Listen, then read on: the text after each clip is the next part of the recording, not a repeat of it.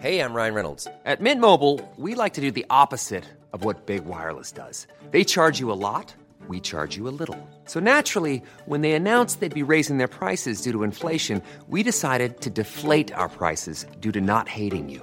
That's right. We're cutting the price of Mint Unlimited from $30 a month to just $15 a month. Give it a try at mintmobile.com slash switch. $45 upfront for three months plus taxes and fees. Promo rate for new customers for limited time. Unlimited more than 40 gigabytes per month. Slows. Full terms at mintmobile.com.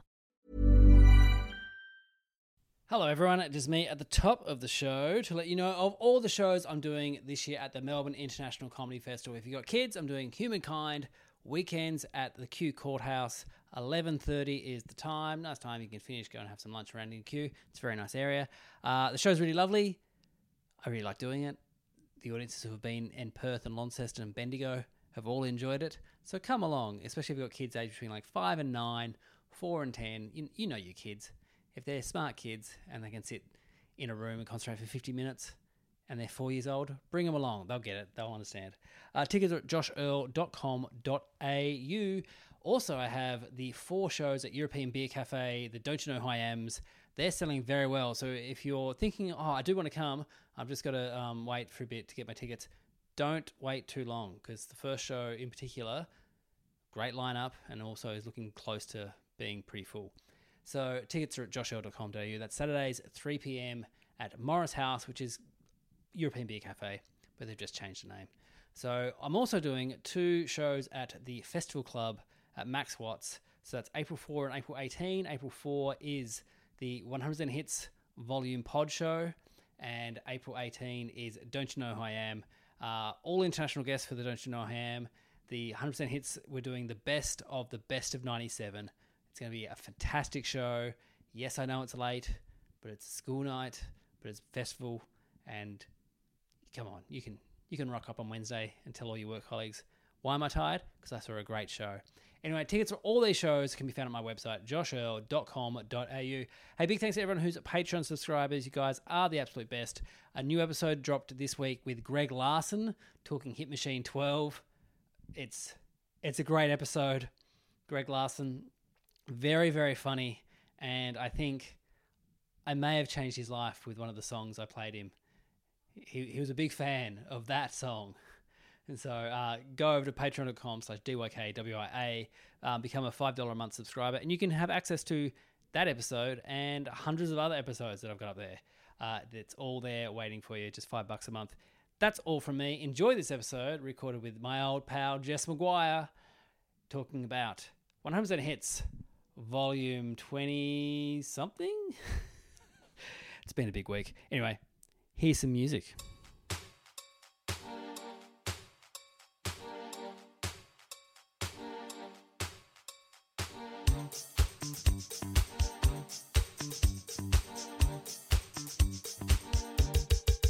Hello, Gompies, and welcome to 100% Hits Volume Pod, the podcast that looks at the greatest compilation series this country has ever produced. My name is Josh Earl, and joining me this week, first time guest, very special, probably the person I've asked the most to be on. Like, I think there's been like three three cases. I said, "Hi, can you do it?" He's always too busy. Can you please welcome onto the show? It's Tommy Dassalo, everyone! Yay! Woo! Too busy. And then today you were going to come to my house to do this, and I'm sick. So I Yeah. said, stay away. I, conti- I, I, I know a lot of people think the pandemic is over, but I'll be damned if I'm going to stop self isolating for years. I'm going to keep it going. So yeah, you're a little bit under the weather, but you did go and see a pop concert last night, which ties in with this Yeah. show. You went and saw Carly, hmm. Carly Rae Jepsen. Yeah, I did. I had a wonderful time. Uh, a great show. It was really fun. I wish there was something funnier to say about it, but uh, I just I Okay. just gave myself over to it. Did she start with "Call Me Maybe" or end with "Call Me Maybe"? She did call me maybe I reckon song like four or so, Nice. which we were talking about this after the after the gig. Like she's got so many great songs, and Yep. she ended with "Cut to the Feeling." Like she has so many songs that she can open with and close with that are going to get people going. Uh, I love any artist that has like the big hit that they're able to just drop like. Yeah, song three to really get people going. It's it's such a good move. Just get it out of the way. especially a song like that where it's like not that she, I don't think she'd be ashamed by the song, but it was such a kind of like, what is this song? Like at I remember at the Triple R Christmas party, the DJ played Mm-hmm. it, and a guy from Triple R threw a bottle at the DJ, hit him in the face, and the DJ went, "That's it. This whole thing's fucked. You're fucked." And the guy who threw the bottle was like, "No, that's not Triple R. That's not Triple R." For Call Me Yeah, I Maybe, one of the best pop songs of the last twenty years. It's really good. Well, I mean, yeah, two things on that. I mean, yeah, first of all, like she's in the country because she played at Golden Plains over the weekend, Yeah. which the the pipeline of friend of the pod Andrew Levins playing Justin Bieber when he DJ'd at Meredith like 7 years ago or something Yep. and getting so much online hate to it to now just like the festival booking an act very similar to that as a headliner um, is you know pretty funny. But also, yeah, call me maybe. Uh, you're right. I don't think she's the sort of person who would be ashamed of her previous work. Yeah. But she did after that make a pretty clear decision to sort of go in not a different direction, but you know she could have kept cranking out songs like that and been playing a venue like you know a Rod Laver Arena by now or something Yeah. but she kind of like she started working with like Blood Orange and these kind of like pretty in vogue producers to make yeah pop music that was a little more like straddling the line of I don't know indie sort of fans Yeah. I guess. Yep. Hey, so we're talking 97 The Music, side B. Yeah. So this was the first time they ditched the uh, 100% hits volume, whatever, and gone, we're just going to say this is the year for music. Okay, So you, you how old were you in 97? 11? 10, 11? in '97, yeah, I turned 11. Okay, what kind of music were you listening to? That's a good question. Um, I Thank don't. I probably still. I probably still would have been just listening to whatever was on the radio in the car on the way to school, and Yep. and and by that it would have been like, yeah, Fox FM or Double T FM. Yeah. I don't think I was quite into yeah, like kind of hunting out my own music. Did yet. your parents listen to music in the house? Nah. No, my neither parents did are mine. yeah. Yeah. Yeah, all the I, I'm so jealous of people that grew up with like the, you know the Beatles and the Stones just being on in the background because I just feel like yeah I never got that educate. like I had to hunt all that sort of like go deep on older stuff myself when I got to a certain age. My parents have one CD and it's the best of ABBA and they've still got it and that's all they listen to and fuck me I hate ABBA just a just a dull band got nothing for them. Because my mum still drives with no radio on in the car, just to in Mm. silence, and it it drives me insane when I'm in the car with her. My parents will drive with uh, AM radio on, but not properly tuned in. Well, I, you know, th those like frequencies that they're like always slightly off. oh, you So go get near in a the car tram there's and you just, can't like- you can't hear it. Yeah, yeah, you get in the car and there's just this screeching of static, and it's like, how are you, how are you going on a long drive like this? I don't get it. All right, we're gonna kick off. So side B, side A, probably the strongest side we've ever had on the show. Just wanna Okay. put that out there. Side B, let's Yep. see if it keeps up. I have a feeling it might not, but we're gonna kick it off with an artist who we've talked about previously. I didn't think I didn't think she'd come up again because I only knew her from one song. We're talking about ex UK Eurovision entrant, even though she's Australian. This is the follow up to Ooh Ah, just a little bit. This is Gina G and her song I Belong to You.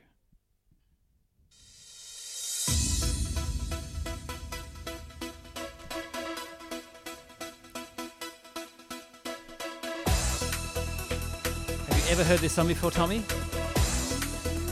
I think I might have. I've definitely heard ooh ah. Yeah. Yeah. It was always funny to me that you'd be hearing this like on breakfast radio on the drive to school. Yeah.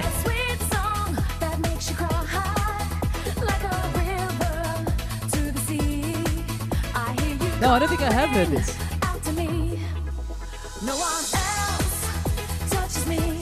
I say, I think it holds up pretty good.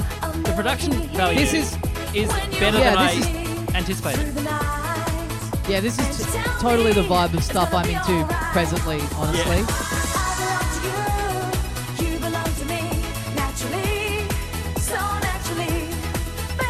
I mean, this just sounds like hot chip. So, So instead of like a, a Brisbane woman singing it, if you had Alexis from Hot Chip singing over the top of this, Yeah. you'd be really into I could it. see, one hundred percent. I could see them covering that. That's like that's totally their kind of like melody and song structure and everything. No, that's it's really isn't it? You must be finding this heaps when you go back through these and you yeah the the like first hit that someone had. Of course, you remember it very Yep. clearly. It's quite ubiquitous. And then finding out that they had like a big follow up that you've just you feel like you've never heard in your life, but you must have somewhere at the time. Yeah, well, this this was quite successful as a follow up. It got to number six in the UK. So Okay. she, in Eurovision, she came eighth. I should point out for uh, Okay. for UK. I- Ireland won that year. Uh, it went top twenty in six other countries. Even though in Australia, where she's from, only got to thirty four. We just didn't care for Gina G. Yeah, right. uh, That's the, fil- other weird thing too is like finding out how many of these acts are from Australia. Like I just kind of, I think being a kid, I like most stuff. I just assumed there's no way this could be from this country. Yep. I think we did pretty good pop at this point as well. We didn't in the early 90s, uh, I've, I've discovered from this podcast, but around here, Yep. the production value is is okay. I mean, it's so weird because you have the, um, you know, everything coming out of like Dr. Dre and stuff like that, which just Mm. sounds so much more progressive than anything else at the time. And Yep. Yep. you play it against all the Eurodance, and you go, "Oh man, Eurodance was dead in the water as soon as as soon as Snoop Dogg came out." Um, but Yeah. Totally. the film clip for this is a takeoff of the TV show I Dream of Jeannie. So Gina mm-hmm. plays the genie, which I'm thinking Okay. was all of five seconds in the in the like rehearsal studio, going, "Oh, Gina, Genie, oh, you could play Genie from I Dream of Jeannie." Um, yeah. Is there? There's no thematic link to the lyrics of the song or anything, is there? It's just like I don't. I mean, I don't mind it. There's you know, there's worse links Yeah. for videos. Well, a big old nerd finds finds a bottle, rubs it. Gina appears, clicks her fingers, and like Steve Urkel changing into Stefan Urkel, uh, this guy becomes cool, which just means he takes his glasses off and stops putting so much wax in his hair, and that's and then he's just cool. Uh, then he sits down on a couch, and Genie and two other Gina and two other genies appear, uh, and just dance for him. And then it ends with him somehow being in the bottle. She's like, all right, clicks her fingers. They're both in the bottle, and we're led to believe they're about to fuck in the bottle. So And then the wait, song so he, finishes. he gets a he gets a genie, Yeah. and w- not even like the fucking bit, even a step before that, we're to believe that his wish is to go into the bottle, like not let's fuck out here in the in the whole world.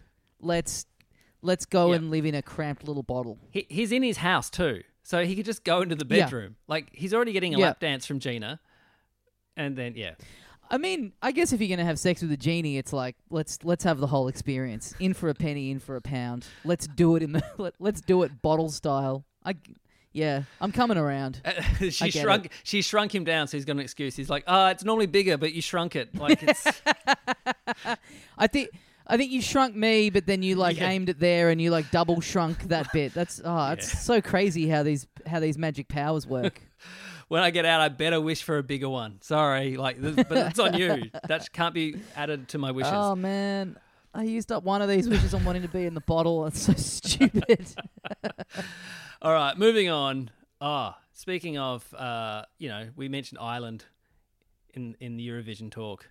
The biggest band from Ireland, the boys, U2, and the opening track from their much maligned pop album. This is Discotheque. It has quite a slow start, so I might I might push it forward a bit.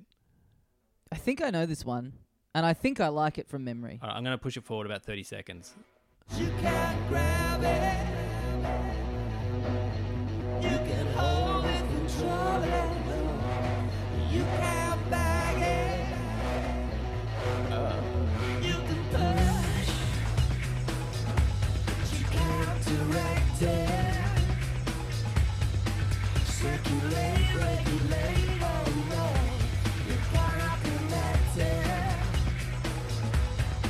Who's that singing with him, or is that just him? Double track. It might be Edge because they wrote the lyrics Hell yeah. together. Yeah. right. Bono, I think it's time for me to hop on the mic. But listeners, correct me if I'm wrong, which you will do. I'm, I'm Guaranteed. This sounds cool. You like this? Yeah, I like it. A lot of people like this. This went to number one in seven countries. Got to number three here. The film clip, we had I- I Dream of Jeannie last one. This one, they're taking off the village people and they're inside a mirror ball. So it's almost Oh, linked. that's right. Yeah. It's- yeah, this is uh, this is the album where they do like um and like The Fly and stuff on that tour, right? They're like Yeah. Bono's doing little skits in between the songs. Bono yeah, thinks the- he's a I, comedian. Um, yeah, I yeah. There's some, there's just something so fascinating to me about like a band that is the biggest band on the world, just making a hard pivot and people just not being into it. I, like anytime there's like an example of that, I really do my best to get like try and go deep on it and just really get into it and just Yep. see, you know, try and like get to the bottom of like, w- you know, what they thought they were cooking up. Like, because everything U2 does is to take them, they're already so big. They're already Yep. as big as you can possibly be. But everything they do is like their assumption is that it's going to take them to the, like, some new stratosphere that hasn't been discovered yet in terms of popular culture. This is my theory with U2. They're not as bad as people think they are, but they're not as good as they think they are. Does that make That's sense? true. I mean, if yeah, if all that existed was just their catalog of the hits, Yeah. then yeah, that's incredible. But then like, it's funny. Like people people tie in their dislike of just Bono as a person, and then the whole iPhone thing, the whole Yeah. like album on the iPhone thing. People kind of let that dictate, you know, what they retroactively think of the music, and it's Yep. like that's just wrong. Like the hits from the 80s and yeah, even into like the early thousands, like they're just they're untouchable. They're just they've made some incredible. Even like some of their newer stuff is like I'll I'll dig into what they put out, and there's like one or two decent ones on each new thing they put out. Well, this song was one of the first songs to be leaked on the internet. So it prompted the label Yeah, to bring right. the release date forward. And this is how big the band was at the time. The, just before the release date of this album, MTV for 24 hours played nothing but U2 film clips, but it was That's only awesome. the same 13 film clips just on a loop. so every hour it just looped back again. And that was that was MTV. And they wonder why no one watches I- it. Yeah, yeah. Well, yeah. I mean, but people are like, oh, it doesn't play music videos anymore. Yeah. Like, if they did, if they did, if they were like, all right, here you go, you get your wish, and then it's just, yeah, it's, it's thirteen hours of YouTube video of YouTube videos. Um, oh, so how they wrote this record is that uh, Larry Mullen Jr., their drummer, uh, had back Mm. surgery in '95, and so they were kind of like they booked in a tour for this album, like a world tour, before even writing the album, and so they were kind of time poor and really pushed for time. And uh, when Larry Mullen Jr. came back to the band, they had all these drum machines and stuff like that, and he got a bit pissed off, as you would. I, I, I Yeah. get it, but it's like that thing of going, oh, so so my role in the band is now I press a drum pad, like I press a computer, and that's it. Yeah. cool. I mean, guys. it's it's just that thing. If you're that person in a band and you've got like a very big personality up front, like it is always going to be in the back of your mind, like because they're doing that again. They're doing this big residency in Vegas in Yep. this like big purpose built um, sphere thing. That that again is them trying to be like, well, yeah, let's do. We're going to do the biggest, you know, live residency thing that's ever been done and he's not going to be with him. He's I, he's having surgery again for something, I think. So again, it's like, yeah, we're going to do these biggest shows we've ever done, and sorry, mate, just uh, you know, Uh, it's the only a- time we could get the space. the album sold really well, but it is their lowest selling album ever in their whole back catalog. Really? Yeah, but it, it's gone right. platinum. Like it, it's still like any other band would go, oh fuck, I'd love to have those sales. yeah, Uh, but Yeah. they they did their uh, opening kind of like press release and uh, press interviews, and they hired out a Kmart in Astor Place and and did did it all there. And they thought they would. It was a kind of a real kind of like, yeah, this is a like looking at consumerism and how it affects us all. yeah, But in the end, it was just the band in U two, uh, the band in Kmart. It was just like in their head, it was like, how how cool is this going to be? We're really going to fuck with people's perceptions. And then it was like, oh no, we're just in Kmart now. There's a whole bunch of people here lining up for the album. We're selling it like it's yeah. yeah. This is this is probably the start of yeah when people kind of start to really get off them, right? Like a stunt like that where you go, yeah, we're you know we're mocking consumerism, and it's like you're selling an album. Like this Yeah. costs you, you know, you're selling a product that costs people twenty five dollars. Like, yeah, Yeah, they were in. They uh, also played one song uh, from it, a B side called "Holy Joe," and it was uh, Hmm. broadcast live on TV, radio, and the internet. And uh, yeah, yeah, right. that's God, imagine the were. quality of that internet stream. Oh, be so that would have been rough. Tiny little real player window just buffering for the entire performance. That's probably why they just played a B side. If they were thinking like, Yeah, hey, this is kicking off on the internet. Let's play something that's not that's not going to be a bummer if people can't see it. yeah. All right, so that was "Discotheque" by U2. Now, the next song is it is the meme, the thing of like when you want live lightning crashes, and Mum says, "No, we've got live lightning crashes at home." Okay. it is Yeah. better than Ezra and their song "Desperately Wanting." Pass the road to your house Oh my god. That you never call home. Where they turned out your lights. Though they say you'll never know. I can't imagine you liking this at all. I remember running through the wet grass. I'm- falling a step I'm just waiting to see Both of us where we're going here. tired, desperately wanting. I've got faith in the chorus. Pumped out your guts. Filled you full of those pills. You would never quite right. I yeah. Here we go. Deserving all the chills. Said the worst is over. All right. now we're talking.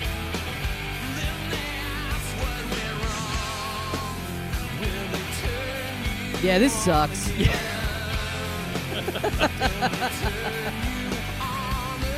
I was giving There him the we benefit go. of the doubt, but yeah, It's it's Does- it I is mean, I- lightning crashes by live. They've just It- tried totally. to copy it.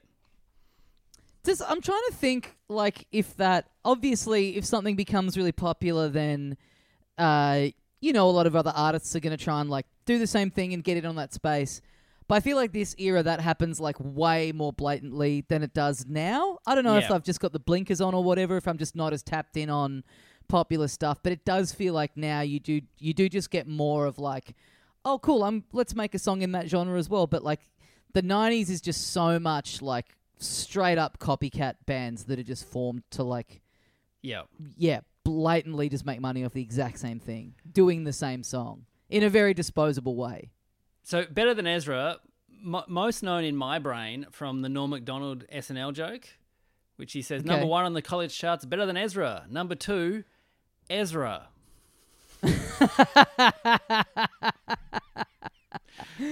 i wonder if uh i wonder if the um nbc uh, like better than ezra is just a psyop where they just like created this band for the purposes of norm having a ripper on uh, weekend update Uh, the name comes from an Ernest, Ernest Hemingway uh, memoir uh, called A Movable Feast. And he said, no worse than other noises, certainly better than Ezra learning to play the bassoon. So that's that's where the name comes That's- from.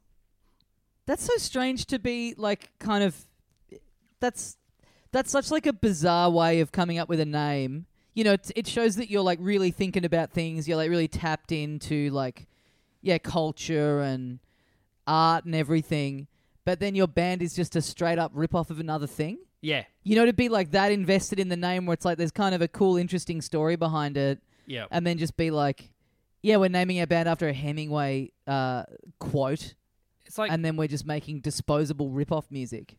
Augie March is the same. It's just a that's a book. Like Yeah, yeah, I mean, all names are dumb. All band names are the dumbest thing you could ever think of. Of course. Yeah, I want Augie March to come back and be more prominent, and um, I want to start doing the thing like people do with Jamiroquai, like just be like, "Oh yeah, I love that guy Augie March." it's just like, Glenn Richards, singer, the, Augie the lead March. singer, always was so grumpy when I would see it. I, I loved Augie March, uh, like Yeah. in the early 2000s. I think Asleep in Perfection, the first time I heard it, I thought it was a Radiohead song. I was like, oh, this new Radiohead song, and then you listen to it now, I'm like, oh, it sounds nothing like Radiohead. It's just that that time in my life where it was like, oh, people listen to the Bends a lot. Anyway, every time I saw him, he was grumpy. And one time I saw him at the big day out, and he uh, tore his thumbnail, like that he used to play guitar, and you could tell he was so so annoyed. It's like, dude, just just grab a pick. Like, there's all around. I can see them on your mic stand. Just grab one. Like, yeah. But it was like he Yeah. was really, really annoyed. And it not like it would hurt. It was just that thing. Oh, I broke my nail. I saw um I saw a mutual friend of ours, Dave, recently, and he is a huge Augie March fan. And he was at a he was telling me he was at a wedding a while ago, and that guy was there, the main Augie Yep. Augie March himself Yep, was there. Augie. And um he just was like, uh, I've got to. Do, uh, he like saw him at the bar. He was trying to play it cool. He saw him at the bar, and then he went up and he like made this gag where he's like, "Hey man, I'm a big fan. Can I buy you a drink?" When it's like you know it's a wedding, so it's open bar. And he's like, "Oh," ha, ha." and then he just like, just kind of shoot like just holds court with this guy for the entire wedding. Like doesn't circulate, doesn't meet anyone else. Is just like, this is insane. I'm at a. w- I've got this like I'm at a very intimate event with like one of my favorite artists. It's like that is that is like the ultimate like Yeah. way of finding yourself in an interaction with someone you admire. When when you said he was going to do this joke, I thought he was going to go, Augie, Augie, Augie, oi, oi, oi, Augie, oi. It was like before Carly Rae Jepsen came on last night. The crowd starts going, Carly, Carly, Carly, and you're just standing there going, "What a shit country! I hate it here." hey, uh, Better Than Ezra, still together. Two of the band members, uh, Kevin Griffin, Really? Tom Drummond. Yep. They played last year two sold out shows. Oh, sorry, in 2021, two sold out shows in their hometown of New Orleans. Uh, one was for the 25th anniversary of Friction Baby. They played it in its entirety. And then the next night, they played the album before that in its entirety. And they have a new album coming out this year called Mystified. As in, Interesting. I'm So, mystified that does they this- are still together. Does this happen a bit on this show where you just like go off on an artist where you're like, who are these one hit wonder nobodies? And then it's like you get a lot of feedback from listeners going like, dude, they're still around. They rip. Saw them last year at the forum. have- Sick band. You're out of touch. I I'm, I'm trying to be positive about all the music on the show, Tommy. So I, I don't I don't Mm. rag on too many of them. So I don't get that. all right, hey, this is a band. They're back on the pod. They like about ten or twelve episodes ago. They were on a lot. Uh, this is the Yep. follow up. Their album from it's called EV three. This is En Vogue and their song "Don't Let Go." Brackets love end brackets. Okay.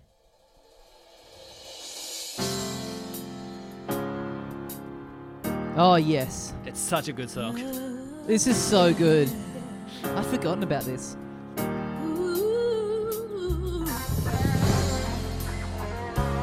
This is one of those songs that like I wonder if anyone's done this for like a version. Someone big- must have at some point. Well, in the live show and comedy festival, Gabbi Bolt's doing this one. Get your tickets, people. Sick. April 4. Max Watts.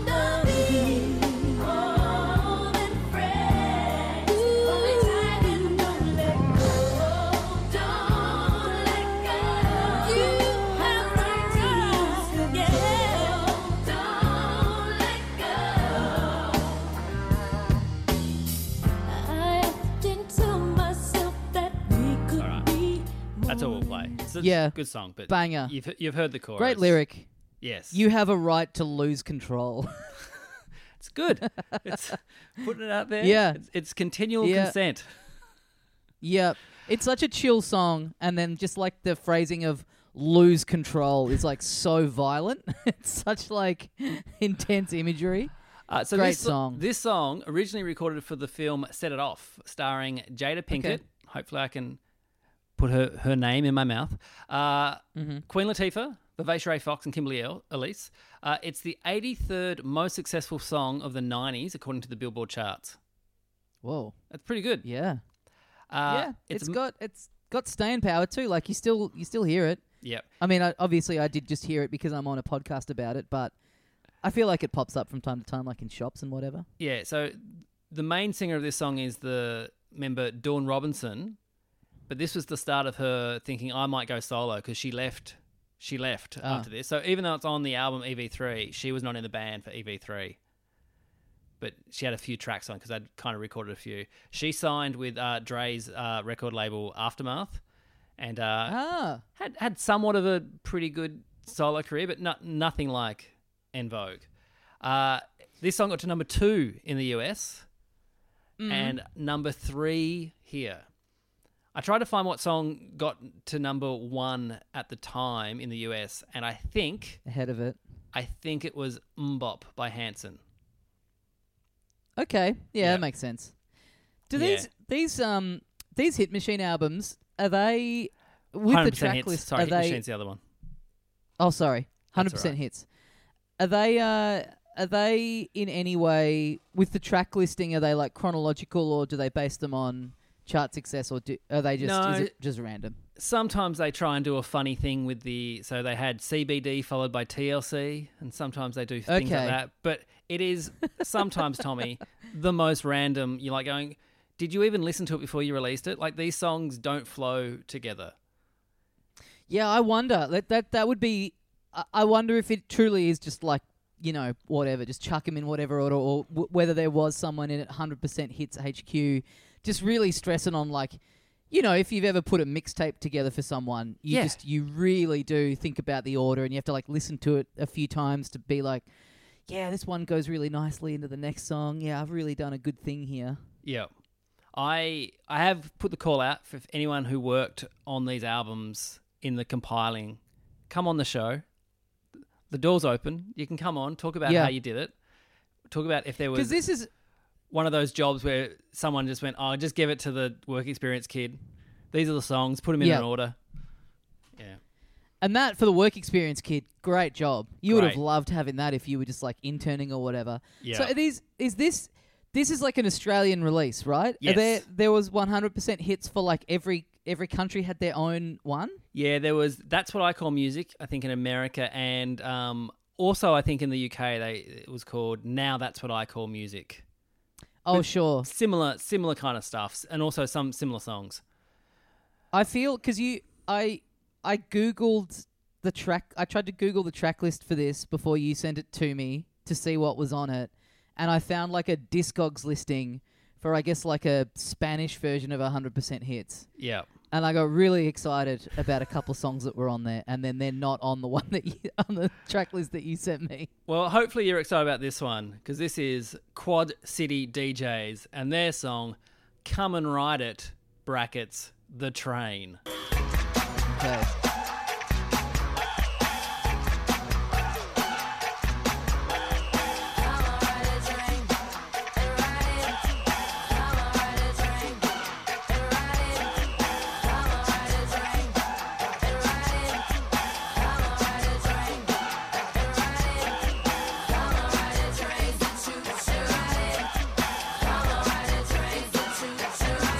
I could see this being in like a Minions movie now. Yeah, Remember how like I like to move it, move it was in Madagascar, and then like four year olds got obsessed with that bad song from however long ago.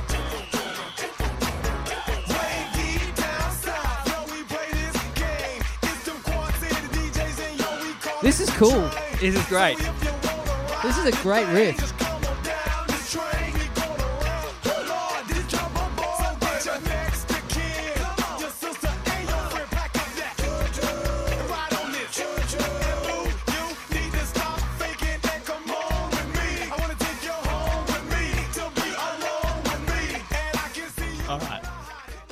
Goes on and on.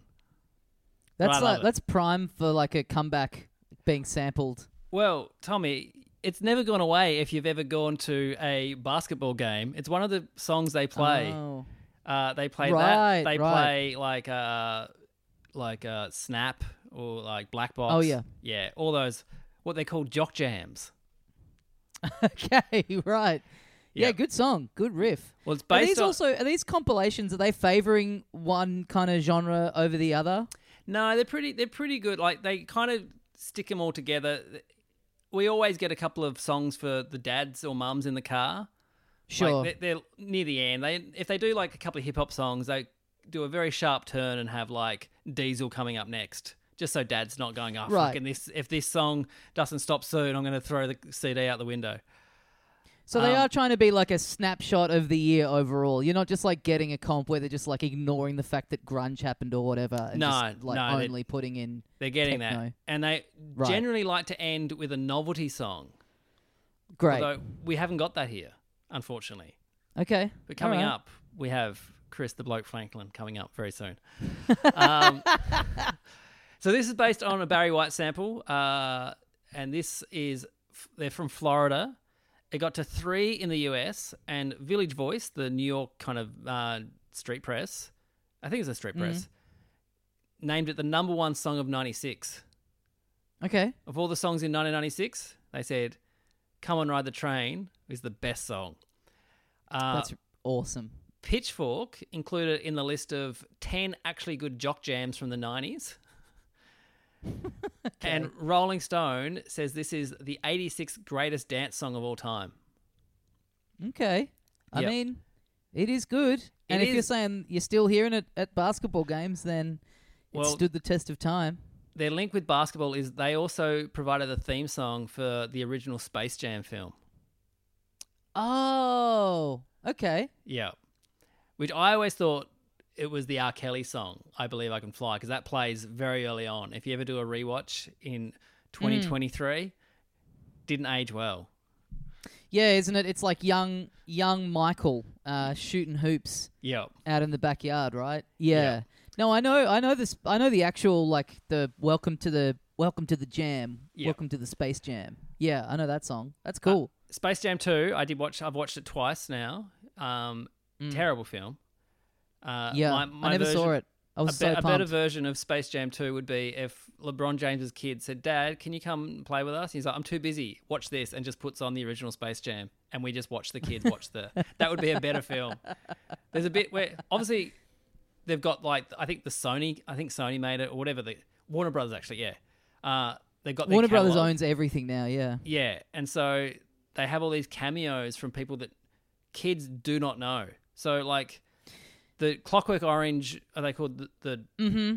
what are they called? The Druid? No, what are they? I don't know. Anyway, the Clockwork I forget, Orange. but yeah, isn't they yeah turn like up. Austin Rick and Powers Morty. is in it, and like Rick Yeah. and Morty and stuff. Yeah. Rick and Morty say, "Oh, here's Tassie Devil. He's too much of like too much for us to handle," and they throw Tassie Devil at LeBron James, and it's like my kids had no idea who these people were. I mean, they knew Rick and Morty, Yeah. but they didn't know Austin Powers. They didn't know the Matrix because Granny does a Matrix scene. They rip off that. It's like this is wild. Yeah, and isn't it all like I don't know, like the concept of the first one is like it's so pure. It's like he goes into a little portal and he's in cartoon land. I loved that Yeah. stuff of those films from that era of like cartoons exist in just their own little world. Yeah. And then isn't this one it's like, ah, we're going into the internet and it's all it just seems too like convoluted of a premise, right? There is there is one very good joke in it though, and because they're getting their, they're getting whooped, and it's half time, and then they're like, "Don't worry, we've found the guy who's going to save us." And then the Chicago Bulls music starts. That uh, I forget what it's called, but it's a very famous thing. And then it's like, and they go, "It's Michael Jordan," and it's Michael B. Jordan. so I get it, but my kids don't know who Michael B. Jordan is. I g- They've not yeah. seen Creed. I They've- mean, I, it's yeah, it those things that get made where it's like, oh, the parents taking the kids along and the parents have the nostalgia for it, and it is essentially a kids movie, but then it like straddles the line and doesn't know, you know, which direction to go in. When truly the better version of that film would be like you still have Michael Jordan in it.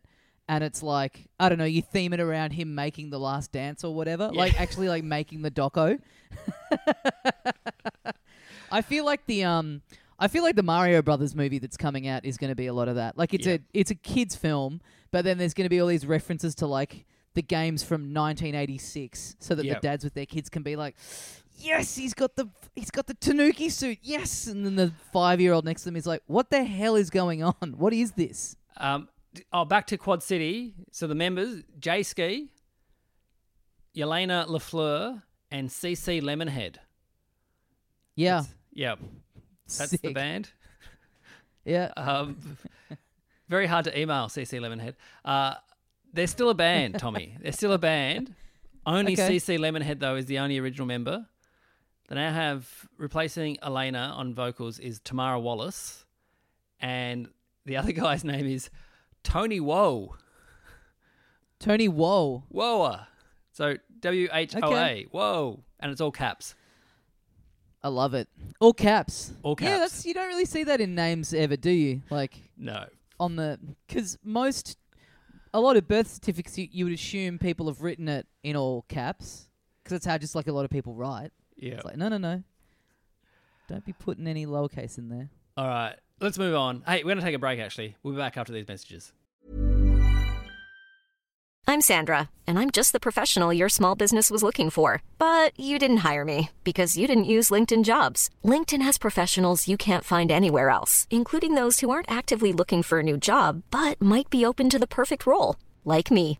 In a given month, over 70% of LinkedIn users don't visit other leading job sites. So if you're not looking on LinkedIn, you'll miss out on great candidates like Sandra. Start hiring professionals like a professional. Post your free job on linkedin.com/people today.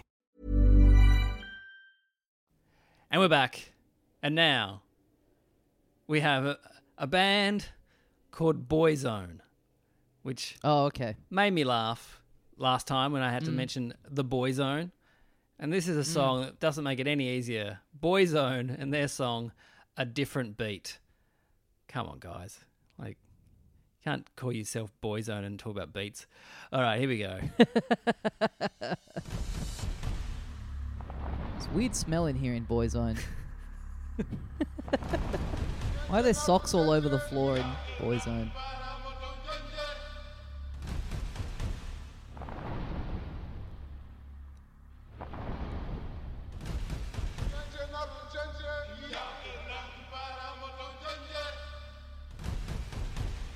Start very theatrical, very big.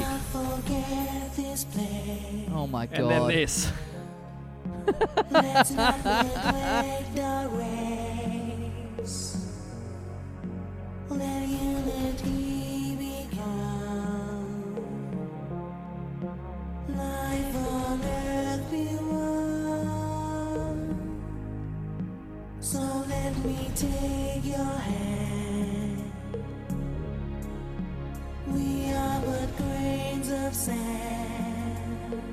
Is an insane song. Walk through the winds of time. It's so boring. Given a special sign. So let's take a stand and look around us now. People, This was a hit? and look around us Mate, this was a number one song. It's the Wow. only number one Can you song go to the written court- by can the s- band. Can you skip forward? Oh, let's. Something more must happen in this song.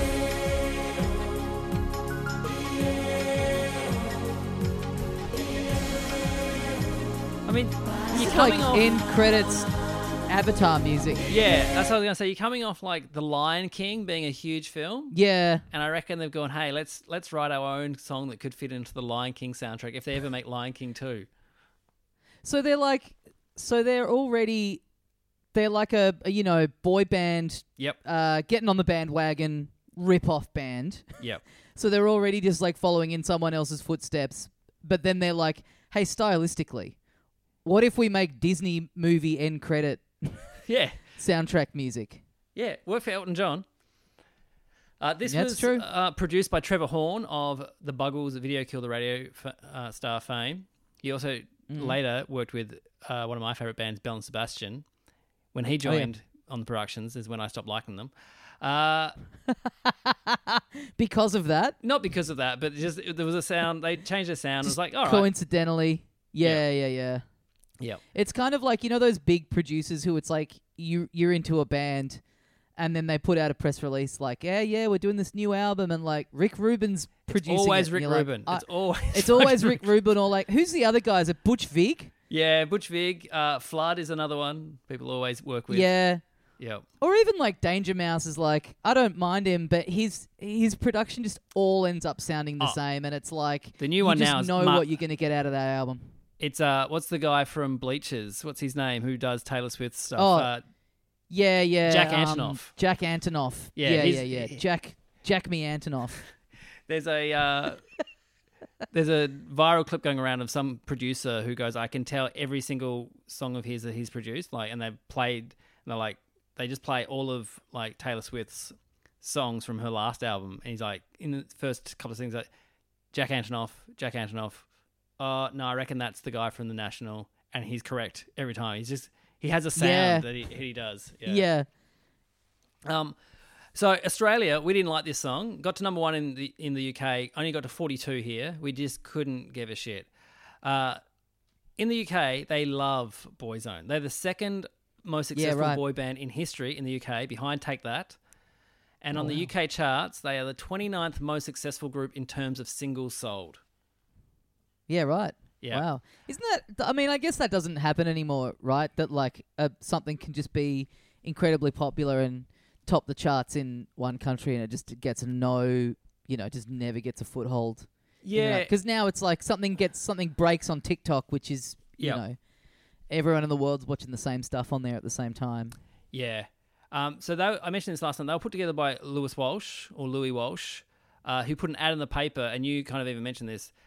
The ad was like, "I want to make an Irish take that." So the whole thing was like, "Yeah, Yeah, I just want to make that." Uh, Louis Walsh is famous as a judge on the X Factor in the UK. Most famous for saying no to Harry Styles in his first audition. He went, "Nah, I don't see it. Oh yeah. You're too young. Great. Come back. Come back a bit later." And Simon Cowell was like, "No, this, this is what the show is. We we get them young, and then we mold them into the pop stars." And so, yeah, it was two yeses and one no for Harry Styles. Wow. Yeah. Yeah. All right. Putting the ad in the paper. That's. I mean, I wonder if that'll happen. I wonder if we'll go through an era where that happens again. Like, I know that's very like. There's that. What's that Korean company that just like have Oh. their auditions to like mold their bands? I think they're still doing it, but the idea of that happening in the West seems like it's yeah pretty much done, right? I think so. All right. Moving on. What if you and I put Oh. an ad in the paper and just said we want to make an Australian boy band? what kind of what kind of responses do you think we'd get?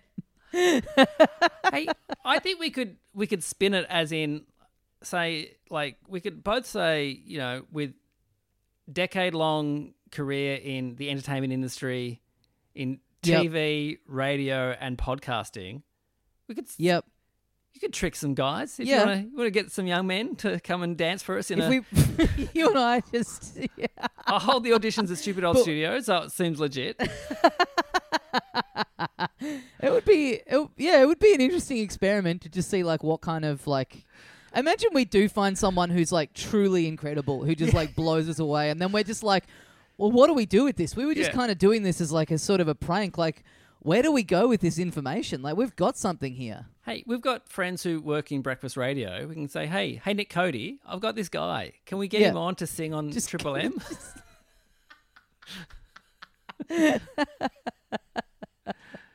Hey, Taunts, Hey. just throw him an interview on the project. Conchetta. He's really um, got something. Conchetta, we've got this kid. He's really great. Can we get a like a version? Yeah. Like, He's so we've because we're not we're not music producers. We don't know how to like make a song with him. No. So we've just literally like we've heard him sing other stuff, and we think he's really good. He doesn't have anything to plug, but just get him on and just like I don't know, give him a y- you know just n- throw a s- name of a song at him, and he'll just sing that on the air, and Yeah. people will people will hear how good he is. it's going to be good. All right. Moving on, we have kind of a one hit wonder.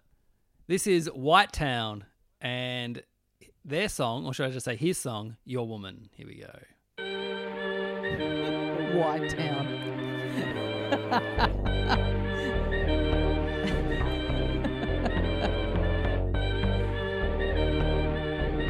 I love this song. This song is so good.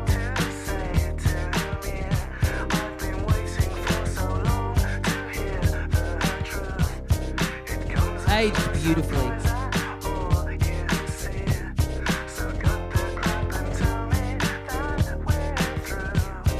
Cut the crap.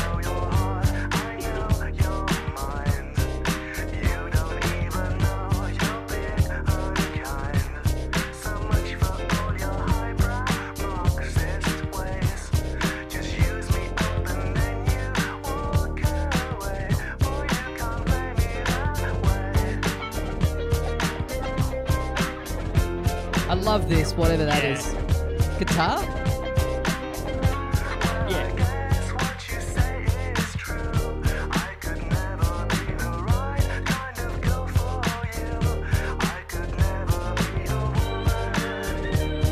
Oh, that So good. great. All right.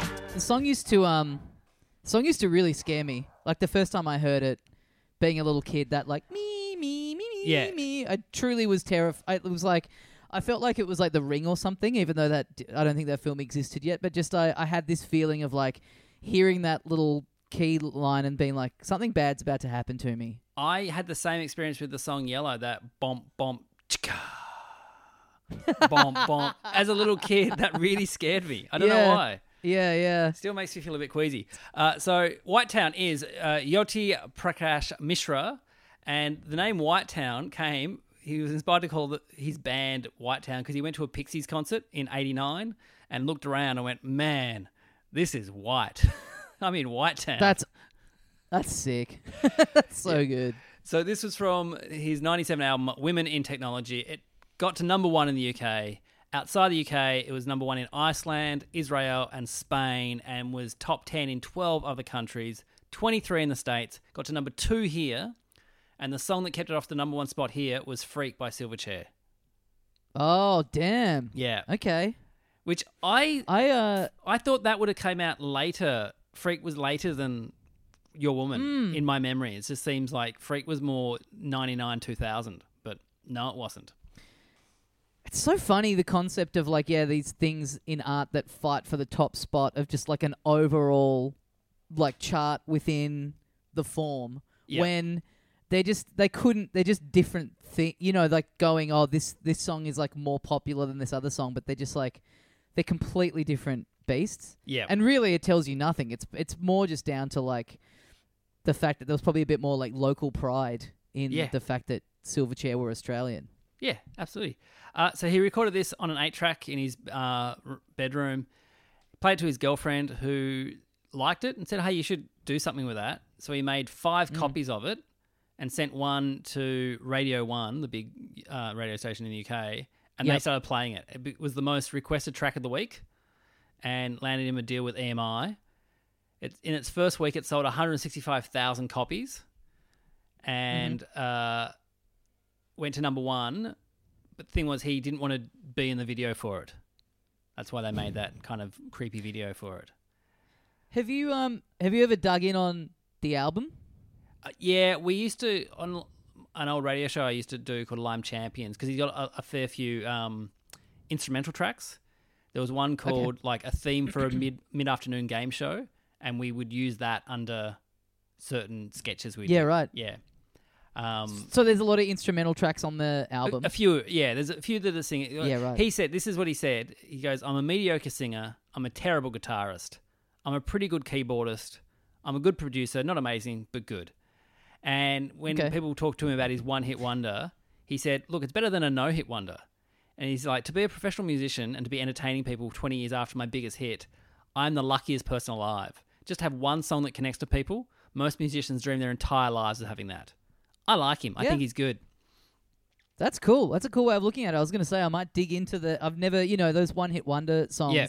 You never think to like, yeah, dig into, dig into the full album. And uh, Stephin Merritt, uh, the lead singer of the Magnetic Fields, known Grumblebum, uh, he loves this song and says it is his favorite pop song of the last decade, and oh, last couple of decades, because he said that in 2010.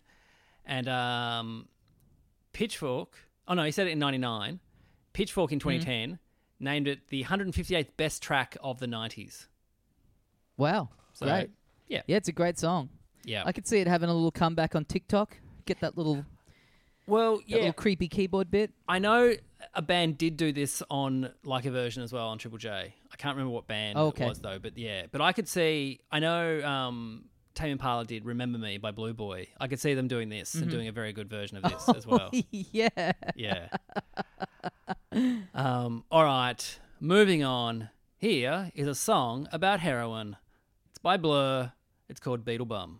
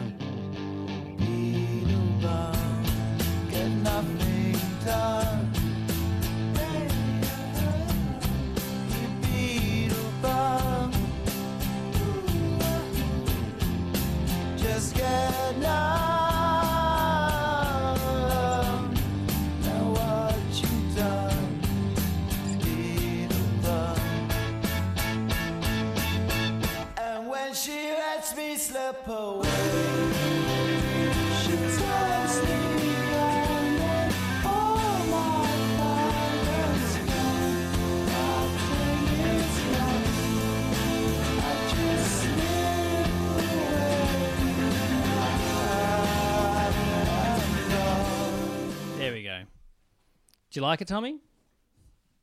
Good song. I never really got into Blur, so I was kind of he- hearing that for the first time, honestly. I also, I mean, I I was very aware of Blur. I had friends who they were their favorite band of that Britpop era. I, as I've said on the show before, I was more Oasis. Um, they were funny Right. in in interviews, and I was reading music magazines more than listening to music at the time because you just couldn't just listen to music all the time. Uh, but uh, I I like Blur a lot, and I think they're an interesting interesting band. Uh, this album in particular was their self-titled album Blur. This was the lead single from it, which is an odd choice Right. when you've got song two uh, on the album to go. No, no, we're gonna go with the Oh, really? five and a half minute uh, song that starts off slow about heroin. It's got a very lovely chorus, uh, but it's all downstrokes on the guitar, and we're just going to do this. And the yeah, record label, it? It's crazy to. the record yeah. label were like, no, you should release song two first. I went, no, no, we'll do this one first. That's bizarre. Isn't it crazy to think about a song like song two that is now so ubiquitous and to be at a point where you're one of like the few people in the world that's heard it. There's like maybe like eight people that know what the song is and being like, uh, not quite being sure which way it's going to go. Yeah. Yeah, I I don't know. I've got to I've I've got to make an effort and go back and try and get on Blur because I love Gorillaz and I kind of think that's a bit of what it is. Like Yep. I try and listen to Blur and I just kind of go, I just prefer this guy's voice when he's doing like yeah electronic Yep. dancey sort of stuff with other people in the mix. I saw Yeah, Blur at um, Splendour in the Grass one year and I was just I don't know man I was just bored. it didn't do it for me. Yeah, I mean, if you're expecting like Gorillaz have such a great live show as well, and Blur's just Yeah. four English dudes in their fifties standing there, like yeah, Yeah. it's a hard sell. Uh, what is a Beetlebum? No one knows. He just kind of was singing it. He said uh, fit with the melody, and then he played it to the band, and he said, "Oh, should I change that to something else?" No, no, no we like it. Leave it in. And uh, their producer Stephen Street, he's like, "I didn't know Beetlebum was about heroin. I just thought it was something they'd made up." He goes, "I didn't." Yeah, know." right. Yeah, There's, you know, that I don't know if this has come up before, but like apparently when um, with U2, when they're writing stuff, often Bono will just do kind of like filler, you know, lyrics to sort of get the melody down, and he just like sings in gibberish. And I believe, I think their name for it is Bongolese. He's just riffing in Bongolese over the top of this. Um, so this is a bit of a departure of sound for Blur. They used to before this album were a lot more like a, a like Chas and Dave kind of we're English and we're very English. And then uh, their guitarist Graham Coxon was like just obsessed with like lo-fi indie American bands like Pavement and stuff like that. And he was like, Right. that's the kind of stuff I want to do. And so Damon Albarn was like, cool, you write some music then. And so it was more of a collaborative effort. And also, I think Damon Albarn was on heroin and went, yeah, you do the work. I'm happy. You go, go and do it. I'll just stay here with my girlfriend from Yeah. Elastica and, and do heroin. Uh, he, he, I'll just uh, be on this stained mattress in the corner if you need me. yeah, and just before the album, um, they went in to record it. He just fucked off to Iceland because he saw a TV show about their black sandy beaches and went, "I want to go there." And so he just went went to Iceland. That was it. That's awesome. Good. Who? D- Albarn did that? Yeah, he was just like, he said he always had dreams as a kid about black sandy beaches, and didn't know it was a real thing. And then saw a thing, and went, "Oh wow, my dreams are coming true." Yeah, I mean that would spin you out if you if you thought it was something you just invented in your brain. Yeah. All right, our final song, Tommy. Here we go. Mm. This is. This song is written by Mr. Roxette himself, Per Gessle. This is Belinda Carlisle and her song "Always Breaking My Heart."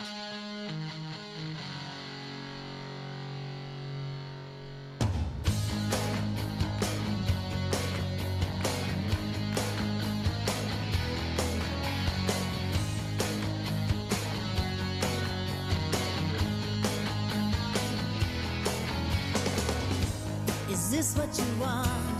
Everything it points at me. If you didn't know who this song was by and you heard that opening, such a tragedy. I reckon this vocal coming in would really spin you out. Yeah. After a while, it gets hard to smile. Well, I just think This song, after the last two songs, seems like it's from 1985. Yeah, I was gonna say, what's she, what's she doing here? Uh, I'll tell you what she's doing here a little bit further. Let's talk about it. All right, so that was from cool, her though. album "A Woman and a Man," which also explain uh, describes Roxette as well. Just a woman and a man. uh, the last time she ever made the charts in Australia, it limped in at Right. number fifty, although it did get to number eight in the UK. The album it's from Okay. wasn't released in the States initially, but then it did quite well in the UK. So they went, all right, we'll give it a, a US release. Uh, Belinda Carlisle, if you don't know, singer of the legendary band The Go Go's. Amazing, amazing documentary on them. You should see it. It's called The Go Go's. I think it's on ABC iView. You can just look it up free. There you go. Uh, before The Go Go's, she was the drummer for the punk band The Germs, which Pat Smear, fu- future member of Nirvana, was in the band. Although she never played a gig with them because she got glandular fever and had to quit. Um, when she was recovering from uh, glandular fever, she was like, "No, I I, th- I want to be in a band. This is the thing I miss the most." And so she uh, joined an all-girl band, and they were the first and only female band in history who wrote their songs and played their instruments to have a number one album in America, Whoa, even to this day. cool. Yep. They Really? Yep. They sold over seven million records. Uh, Belinda Carlisle left the band in '85, went solo, had a string of hits. Uh, This ain't one of them. Um, and she liked to party. And she once went on a bender, went to the races, and the next morning she woke up to discover she bought a horse from the racetrack. Yeah, that's good stuff. yep. So in So what? So that's that's what she was thi- really. when you said what was she thinking, she had a lot of cocaine going through her her veins Right. at this time. She was I friends mean, with yeah, more- uh, Evan Dando from the Lemonheads, and if you're friends with Evan Dando in the nineties, you Mm. y- you might have a drug problem. Yeah, it was more like I was gonna say, just like musically, like that song, like you said, it sounds like it's from the late eight. Like it really does sound like it's bandwagon jumping, but it's like a decade Yeah. after the fact. yeah, I, I guess her audience were fans of hers in the eighties, so it's like, all right, let's not drift too far from that sound. And you know, Yeah. Roxette had been huge like four years ago, like the, possibly Yeah, like one of the biggest bands in the world. You got a guy writing like for you, going, "Hey, this is the guy from Roxette. He knows how to write a pop song. Go and do it." And so she's probably like, "Yeah, all right."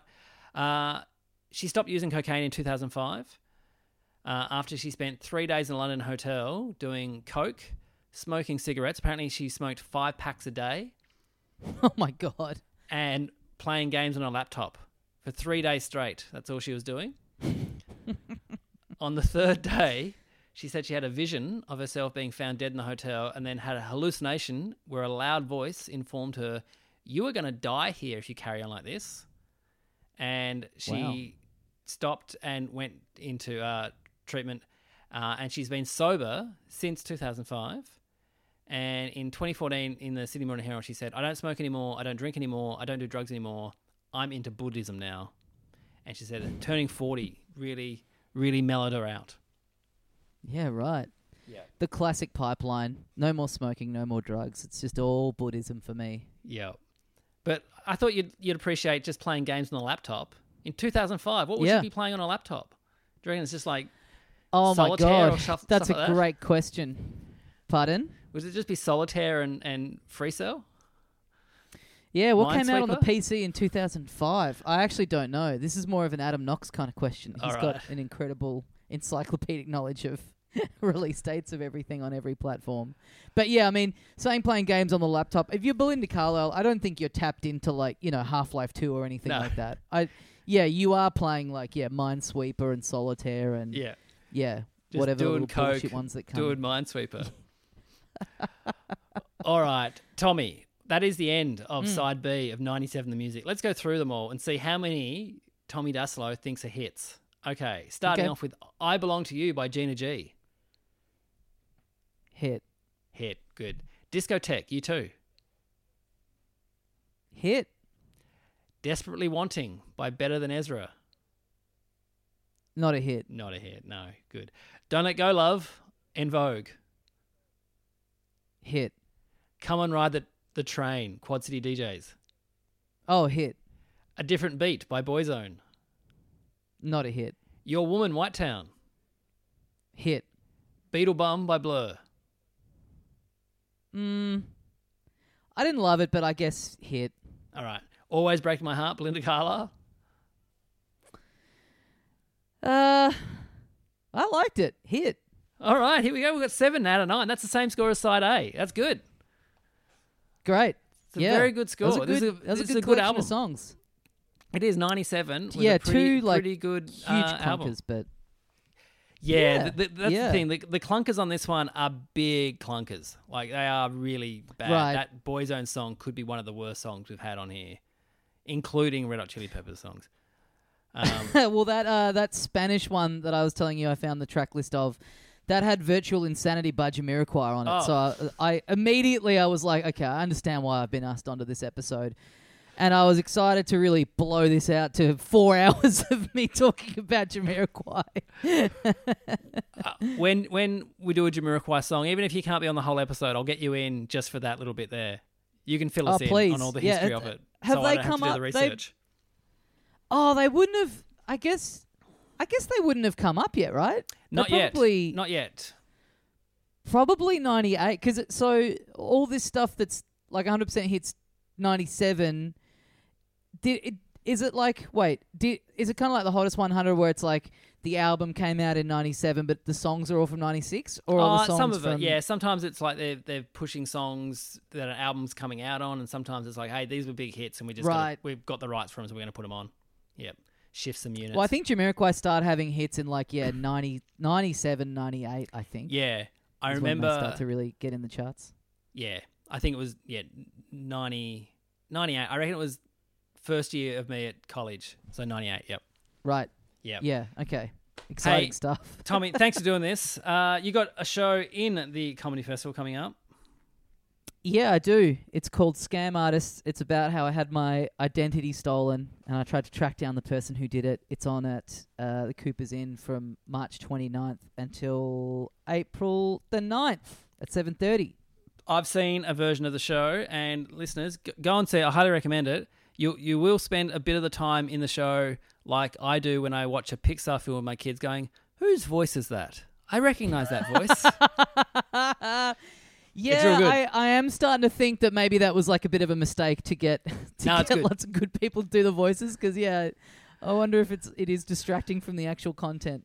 nah, it's really good. Hey, uh, listeners of the show, I'm doing the podcasts uh, Saturdays three o'clock at uh, Morris House, which is old European beer uh, beer cafe, um, and also I'm doing 100% hits, the best of the best of '97 on April 4 at Max Watts, which is part of the Festival Club, and then April 18 doing uh, Don't You Know Who I Am live Festival Club. I can tell you the lineup there is Deanne Smith, Mark Watson, Ed Gamble, and Sara Schaefer. So four internationals. Uh, Oh, Mark nice. and Deanne have done it before. Sarah and Ed have not done it before, so it's going to be lots of fun. So make sure you get a ticket. Go to joshearl.com.au for all the tickets plus my kids show. It's on sale as well. That's selling very well, especially the opening uh, day. If you want to bring your kids to a sold out show, come the opening day, April 2nd at Kew Courthouse.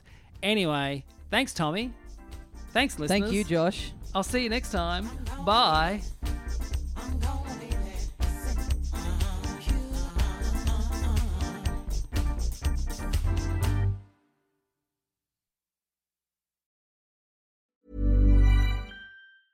Even when we're on a budget, we still deserve nice things. Quince is a place to scoop up stunning high-end goods for 50 to 80% less than similar brands.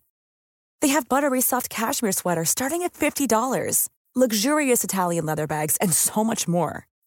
Plus, Quince only works with factories that use safe, ethical, and responsible manufacturing. Get the high-end goods you'll love without the high price tag with Quince. Go to quince.com/style for free shipping and 365-day returns.